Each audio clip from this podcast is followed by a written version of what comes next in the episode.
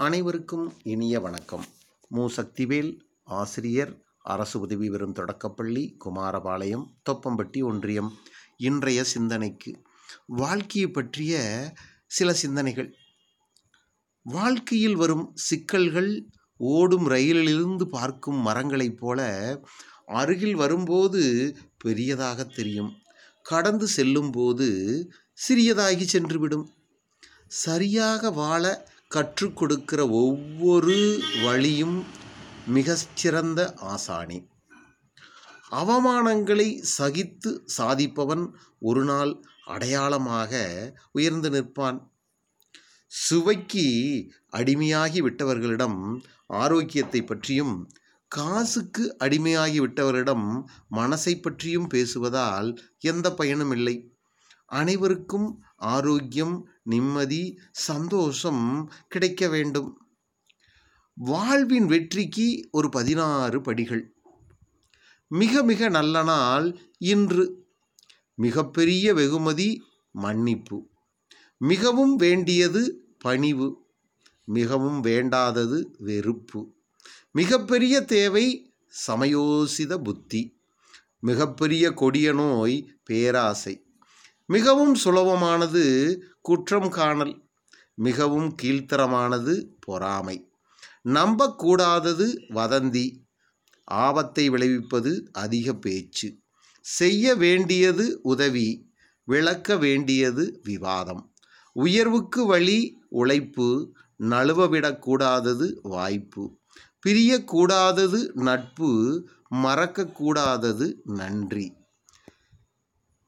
இன்றைய சிந்தனையோடு சிரித்து வாழ வேண்டும் என்ற ஒரு கதை. சிரிப்பானது மூன்று மாத குழந்தை பருவத்திலே இருந்து ஆரம்பிக்கிறது. குழந்தையின் மழலை சிரிப்பில் மகிழாதவர்கள் உண்டோ? சிரிப்பு என்பது இதழ்களால் மறைக்கப்பட்ட சொர்க்கம்.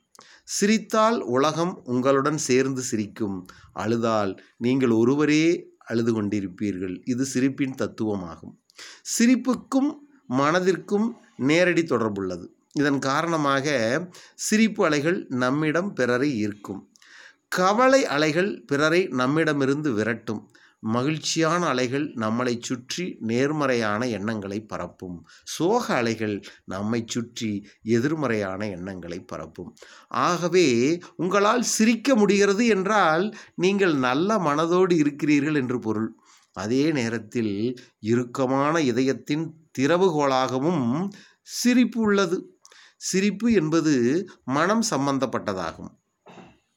மனம் என்பது ஒரு நன்றியுள்ள சிறந்த வேலைக்காரன் என்றும் மோசமான முதலாளி என்றும் சொல்வார்கள். எனவே சிரிப்பின் போது மிக கவனமாக இருக்க வேண்டும். நன்கு தெரிந்தவர்கள் சிரிப்பை வைத்தே எடை போட்டு விடுவார்கள்.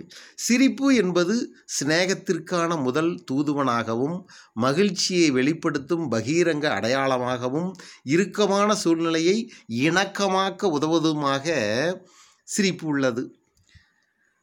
புன்னகையும் சிரிப்பும் நோய் எதிர்ப்பு சக்தியை அதிகரித்து நோய் நொடி வராமல் உடலை பாதுகாக்கின்றன. உடலுக்கு அவை மருந்தாகின்றன. அதிகமானவர்களை கவர்கின்றன. நமது வாழ்நாளை நீடிக்கிறது. ஆம் நண்பர்களே எனவே சுயமாக சிரிக்க முடியாவிட்டால் மருந்தாக நினைத்து சிரியுங்கள். அது உங்கள் உடலுக்கு நல்லது. நன்றி வணக்கம்.